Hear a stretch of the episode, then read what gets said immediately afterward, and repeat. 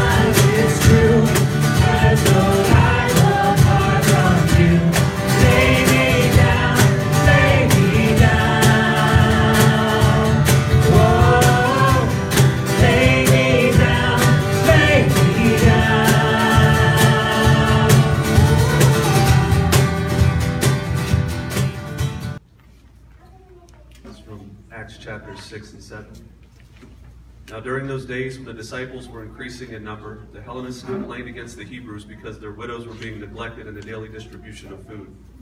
And the twelve called together the whole community of the disciples and said, It is not right that we should neglect the word of God in order to wait on tables. Therefore, friends, select from among yourselves seven men of good standing, full of the Spirit and of wisdom, who we may appoint to this task, while we, for our part, will devote ourselves to prayer and to serving the word. What they said pleased the whole community, and they chose Stephen, a man full of faith and the Holy Spirit, together with Philip, Prochorus, Nicanor, Timon, Parmenas, and Nicholas, a proselyte of Antioch. They had these men stand before the apostles who prayed and laid their hands on them. The word of God continued to spread, the number of the disciples increased greatly in Jerusalem, and a great many of the priests became obedient to the faith. Stephen, full of grace and power, did great wonders and signs among the people. And some of those who belonged to the synagogue of the freedmen, as it was called, Cyrenians, Alexandrians, and others of those from Cilicia and Asia, stood up and argued with Stephen. But they could not withstand the wisdom and the spirit with which he spoke. Then they secretly instigated men to say, We have heard him speak blasphemous words against Moses and God. They stirred up the people as well as the elders and the scribes. Then they suddenly confronted him, seized him, and brought him before the council. They set up false witnesses who said, This man never stopped saying things against this holy place and the law.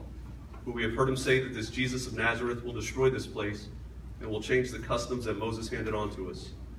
And all who sat in the council looked intently at him, and they saw that his face was like the face of an angel. Then the high priest asked him, Are these things so?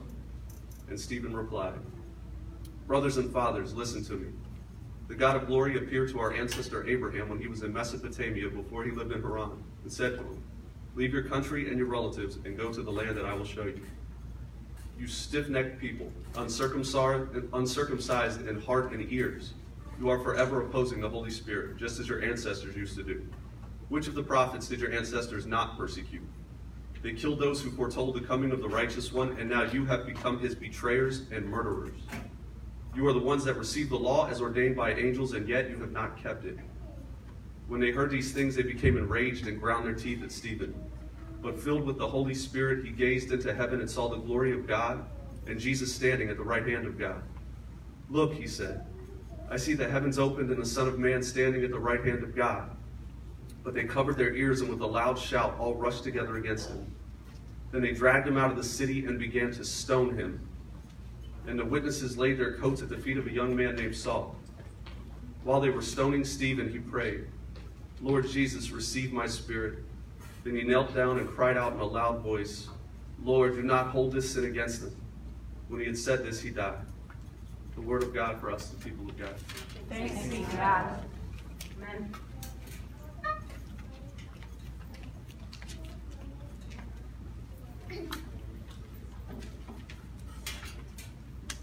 Since today we are uh, celebrating the, the baptism of Coraline, I figured why not talk and remember a little bit about Jesus' baptism.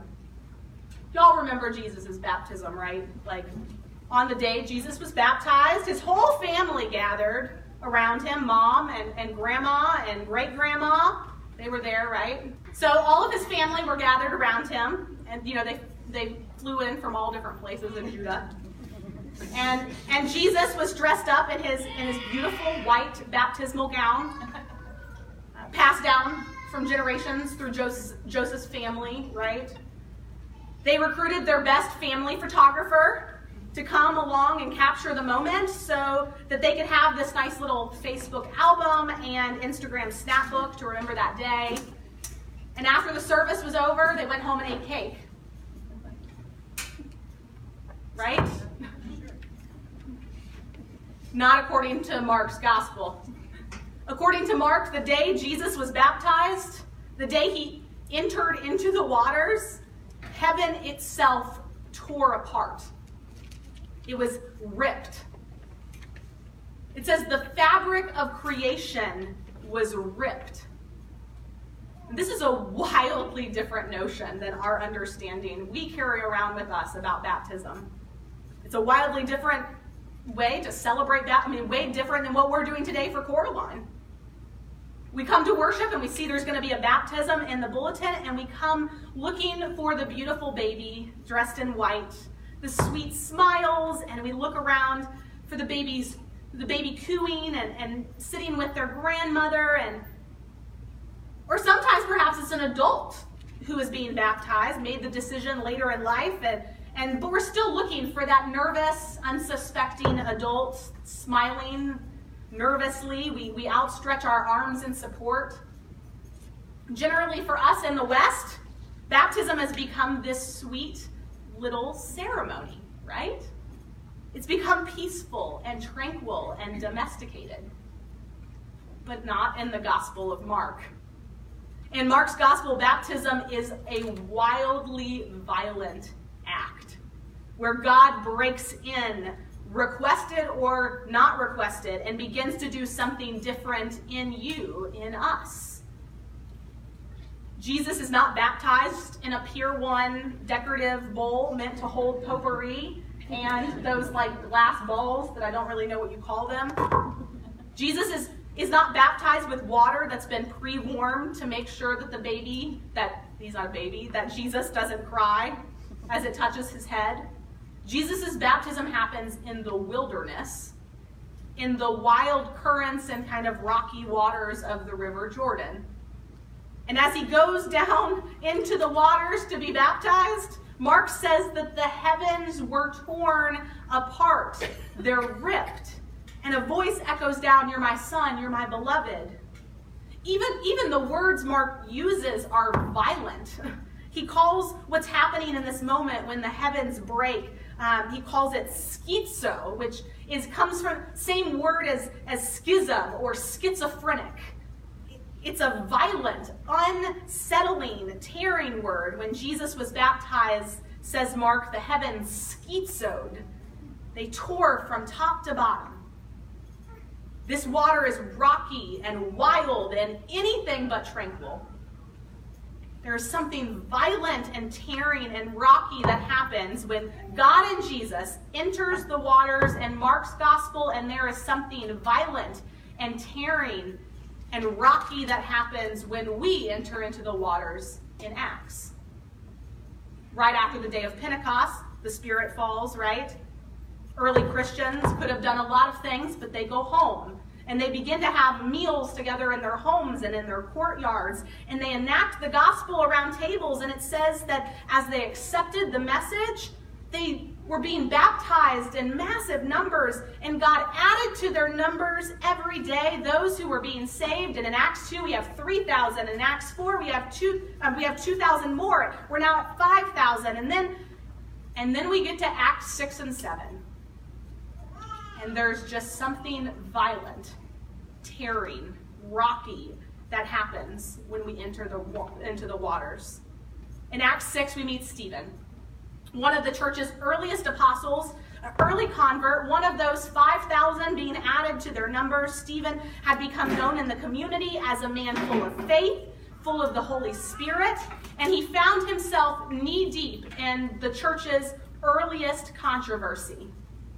The Greek speaking converts have indicted the Hebrew speaking converts, the Jewish people, and accusing them for providing more for the Jewish widows and orphans and poor than they were providing for the Greek speaking orphans and poor. They're providing more food, more resources in their courtyards, and not allowing enough in the other courtyards. And so it's a matter, it's a question here whose humanity matters? Who are the people, people we're willing to neglect? Who are we willing to care for? This is the first controversy that comes up in the early church. Who are we willing to care for? Who matters to us? And therefore, that's a big statement who matters to God? Who is included in this baptized life? The leadership of the church, made up of mostly Jewish converts, aiming to embody the new table life together while still clinging to the Jewish law, said, This is not, did you hear it? This is not a matter for the leadership. This is not an important enough matter for us to worry our little heads about. We're going to stick with the teaching, we're going to stick with the preaching, we're going to stick with the baptizing and the finding new people and the building of the church, but we're not going to be a part of this waiting on tables. Sounds like they're saying they're not going to serve dinner to people, but in the Greek, it means we're not going to be a part of these economic, systemic issues related to worth. Who is worthy of God's love? Who is worthy of God's provision? And so Stephen and six others, many of whom were just pulled out of the rocky waters themselves. I mean, these people were baptized mere days before, just invited to the table, are given the task no one else wants the lowest task to make sure that all who are in need find a place at the table, waiting on tables. And the story could have ended there, right? The story could have ended with Stephen and six dutifully, um, dutifully like devoted de- deacons living out their call to care for the poor. Except Stephen knew that the waters he had been torn out of, the waters of the resurrected Jesus, were not tranquil or peaceful or domesticated. They were wild and rocky waters. Stephen made a case for who mattered, what mattered. Stephen made a case for the heart of God, and it pummeled him, tore him, and killed him. Mark's account of Jesus' baptism is violent, and Luke's account of ours is violent too. And it seems what that whatever God is up to in the world, Mark and Luke want us to know that it will be marked by this kind of divine rip in our lives, this divine tear through everything we know. And this is news for us because we thought God was peaceful and tranquil. We thought God was supposed to be our personal spiritual spa where we set aside some time to steal away, right, and collect our thoughts. How many of you have said, Church is a place where I get to collect my thoughts and steal away from the things of this world? And you know, get rejuvenated, get uplifted for the week with an encouraging talk. While someone usually watches my kids in another room, which is awesome. And, and we've all got a lot vested in keeping life as we know it, as we know it, right? We've got houses, we've got retirement plans, we we're overly educated, upstanding members of society who hope our kids will be overly educated, upstanding members of society, and the best inheritance we think we have to give them is that. But the problem is, for most of us, at some point, somewhere along the way, someone baptized us. Many of us, like Coraline, didn't ask for it. Some of us did. For most of us, someone took us and held us over something, probably not a Pier 1 glass ball holder, but something, and poured waters over us, or submerged us in waters, whichever tradition, and God made promises to us. And since that day, whether we noticed it or not, whether we care or not, whether we choose it or not, since that day, we all have been torn between two people, two versions of ourselves. Since that day, for me, I've been torn between two me's.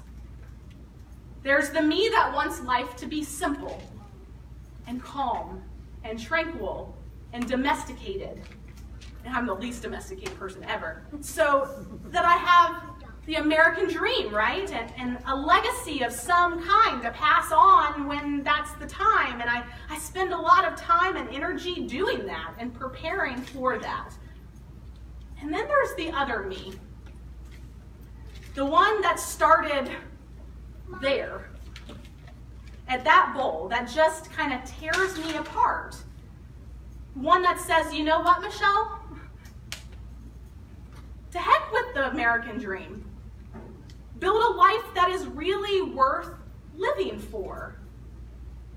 An SUV, a two car garage, uh, perhaps Michelle's success might look like dying penniless, with no inheritance to leave anyone at all, except that your life, my life, has been worth giving away to everyone I met.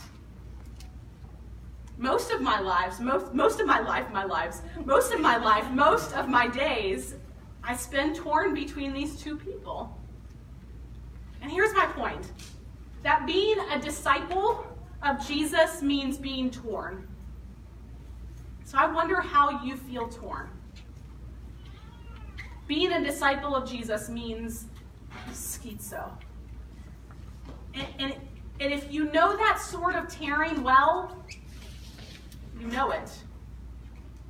Perhaps you're torn between saving a marriage or choosing another path. Perhaps you're you're torn between perhaps you're torn every time I ask you to host a block party.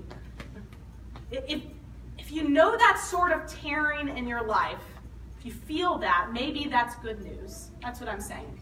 Because maybe that means the living God hasn't given up on you yet, but keeps calling you back to this until heaven breaks open and the kingdom breaks out in your life. The art of discipleship, the path that leads to life, is becoming more and more terrible. Not T E R R I B L E. More and more willing to be torn. more and more able to soak up these waters until we can be torn by God just by God's breath. God just breathes on us, and, and we're torn. Ripped away from life as we want it and joined into the life that God has dreamed for us. So today we're going to have an opportunity to be torn back there in a few minutes after communion. But would you pray with me first?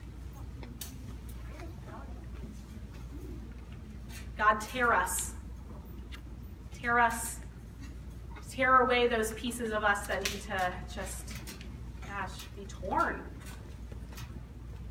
Tear our hearts open for the people you love, the people you care about, who matters, who matters to us, and who matters to God. Tear open this church. May it be a place for all who are looking for this community to find love and hope and meaning. Tear open this world. Tear, tear open this country and reveal in us the things that we have put on pedestals that mean so little. God, tear apart our dream and replace it with your dream. We join together in, in that prayer that is, is meant to be, to invoke in us contradiction, a tearing. It's not an easy prayer, and yet we say it so just off our, our tongue like we know it so well, but we join in that prayer that you taught us, Jesus. Our Father who art in heaven, hallowed be thy name. Thy kingdom come, thy will be done, on earth as it is in heaven. Give us this day our daily bread, and forgive us our trespasses as we forgive those who trespass against us. And lead us not into temptation, but deliver us from evil. For thine is the kingdom, and the power, and the glory forever. Amen.